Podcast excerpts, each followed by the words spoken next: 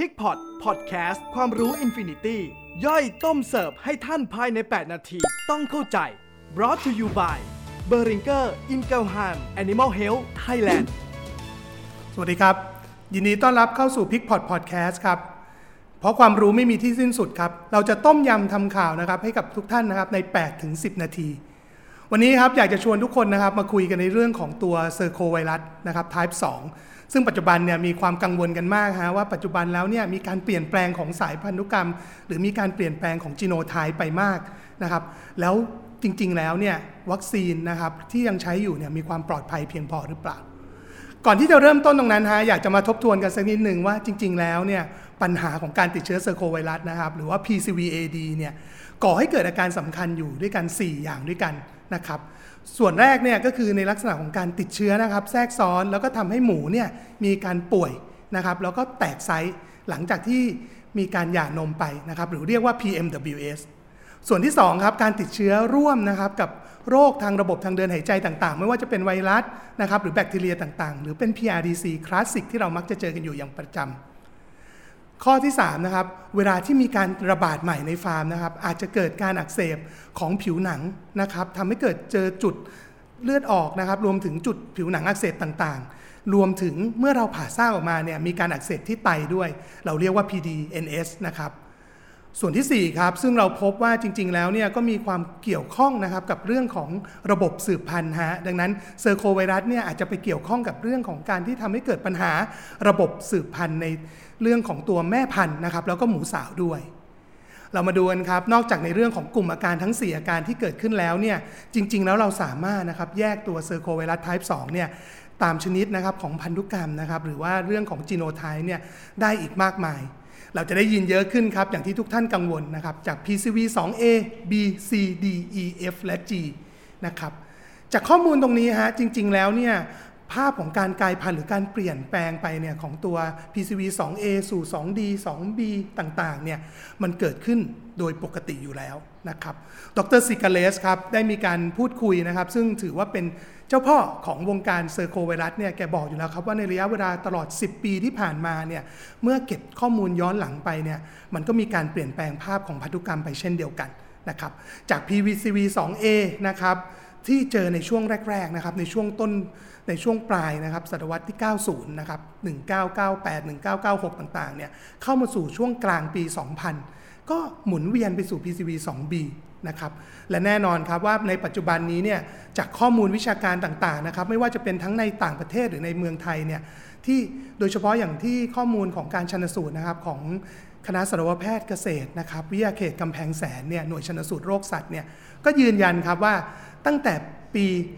2018 เป็นต้นมาเนี่ยภาพของการเจอ PCV 2D เนี่ยก็เพิ่มมากขึ้นนะครับถึง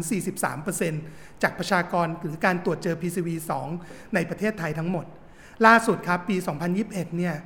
ปริมาณการตรวจเจอนะครับ PCV 2D ในประเทศไทยเนี่ยก็เพิ่มขึ้นนะครับเป็นสัดส่วนถึง 50 กว่าเปอร์เซ็นต์ทีนี้เรามาย้อนดูฮะว่า ตัววัคซีนเนี่ยยังได้ผลอยู่ไหมนะครับดรซิกเรตนะครับก็ยังกล่าวอีกว่าจริง ๆ แล้วนะครับ การทำงานของวัคซีนต่อเซอร์โคไวรัส type 2เนี่ยที่ยังมีอยู่ในท้องตลาดใน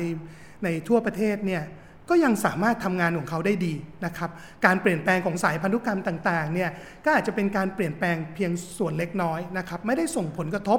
ต่อในเรื่องของการกระตุ้นภูมิคุ้มกันต่างๆนะครับ เวลาที่เราอยากดูว่าปัญหาของหรือ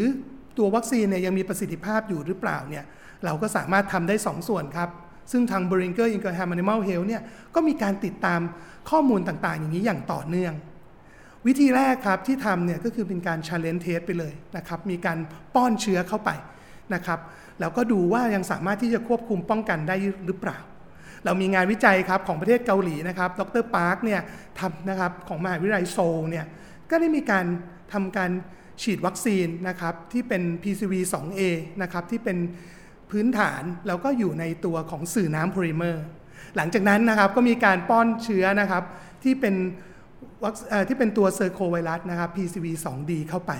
สิ่งที่พบก็พบว่าสามารถกระตุ้นภูมิคุ้มกันได้นะครับ การป้องกันต่างๆ สามารถเกิดขึ้นได้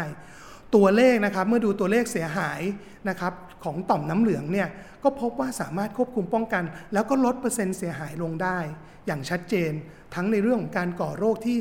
ต่อมน้ำเหลือง รวมถึงเปอร์เซ็นต์เสียหายของตัวหมูอีกงานหนึ่งครับที่เรามีการพูดถึงอย่างสม่ำเสมอนะครับก็อย่างเช่นงานของดรฟาโนนะครับที่ตีพิมพ์ในงานของ AASV ปี 2021 เราก็พบว่าของดรฟาโนเนี่ยแบ่งหมูเป็น 2 กลุ่มนะครับ หลังจากนั้นเนี่ยก็มีการฉีดวัคซีนนะครับ PCV 2 A base ที่อยู่ในสื่อน้ำโพลิเมอร์ หลังจากนั้นทำการป้อนเชื้อนะครับที่เป็น PCV 2D ที่มีการระบาดอยู่ในประเทศอเมริกา เราพบได้เลยครับว่าเปอร์เซ็นต์เสียหายตายคัดทิ้ง เมื่อเทียบกับกลุ่มที่ไม่ทำวัคซีนเนี่ยสามารถลดลงได้ นอกจากนั้นนะครับเรื่องของอัตราการเจริญเติบโตนะครับ ADG นะครับการเติมเติมตบโตของหมูเนี่ยก็ดีกว่ากลุ่มที่ไม่ทำวัคซีนอย่างชัดเจน และพอเราสามารถควบคุมสุขภาพได้นะครับ มีการ cross protection ได้เนี่ยสิ่งที่ตามมาก็คือเรื่องของการใช้ยาครับ ลดเรื่องของการใช้ยาในกลุ่มที่ไม่ได้ทำวัคซีนเนี่ย ต้องมีการฉีดรักษานะครับ มีจำนวนหมูที่ต้องฉีดรักษาถึง 49 ถึง 50%ในขณะที่กลุ่มที่ทำวัคซีน PCV 2A base เนี่ยสามารถนะครับควบคุมแล้วก็มีเปอร์เซ็นต์การรักษาเนี่ยอยู่ที่ไม่เกิน 20%ดังนั้นจากข้อมูลการ challenge trial ตัวนี้นะครับ ไม่ว่าจะเป็นทั้งในเกาหลี หรือว่าในในส่วนของประเทศอเมริกาเนี่ยก็ชัดเจนอยู่ครับว่าตัววัคซีนนะครับที่อยู่ในตลาดท้องตลาดเนี่ยก็ยังให้การ ควบคุมนะครับป้องกันโรคนะครับข้ามตัวสายพันธุ์ต่อ PCV 2D ได้ นอกจากที่เรามีการ challenge trial ที่กล่าวมาแล้วนะครับ ก็มีการเก็บข้อมูลครับจากภาคสนามนะครับจากข้อมูลของฟาร์มที่ใช้จริงนะครับ ดรแบรนด์เพนครับกับดรฟาโนนะครับที่ที่อเมริกาเนี่ยก็มีการเก็บตัวอย่างข้อมูลครับของฟาร์มนะครับที่มีการใช้วัคซีนนะครับ PCV 2A base นะครับในสื่อน้ำโพลิเมอร์เนี่ย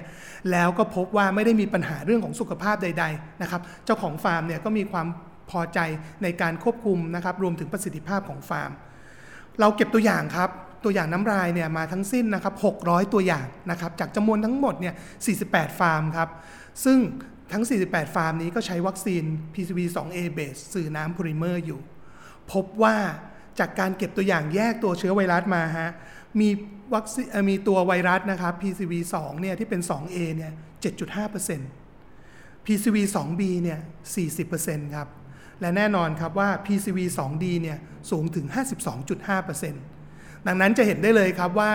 จากภาคสนามจริง ๆ แล้วเนี่ยนะครับจากจำนวน 48 ฟาร์ม ที่ใช้วัคซีนอยู่เนี่ยถึงแม้ว่าจะตรวจเจอตัว PCV 2D และ PCV 2D มากขึ้นเนี่ยเทียบกับ PCV 2A base เนี่ย แต่อย่างไรก็ตามนะครับ ประสิทธิภาพของตัววัคซีนเนี่ยก็สามารถครอบคลุมนะครับ แล้วก็สามารถปกป้องตัวหมู แล้วก็ประสิทธิภาพการผลิตของฟาร์มได้นะครับ สุดท้ายนี้นะครับ ถ้าไม่อยากพลาดนะครับ ข้อมูลวิชาการดีๆ ที่เราจะคอยอัปเดตนะครับให้กับทุกท่านนะครับ ไม่ว่าจะเป็น p i c p o t Podcast นะครับ ตัว p i c k y Connect Facebook นะครับ รวมถึง YouTube Channel Talk a t e c h นะครับ ก็อย่าลืมกดไลค์กดแชร์ กด Subscribe กันได้ด้วยนะครับ สวัสดีครับ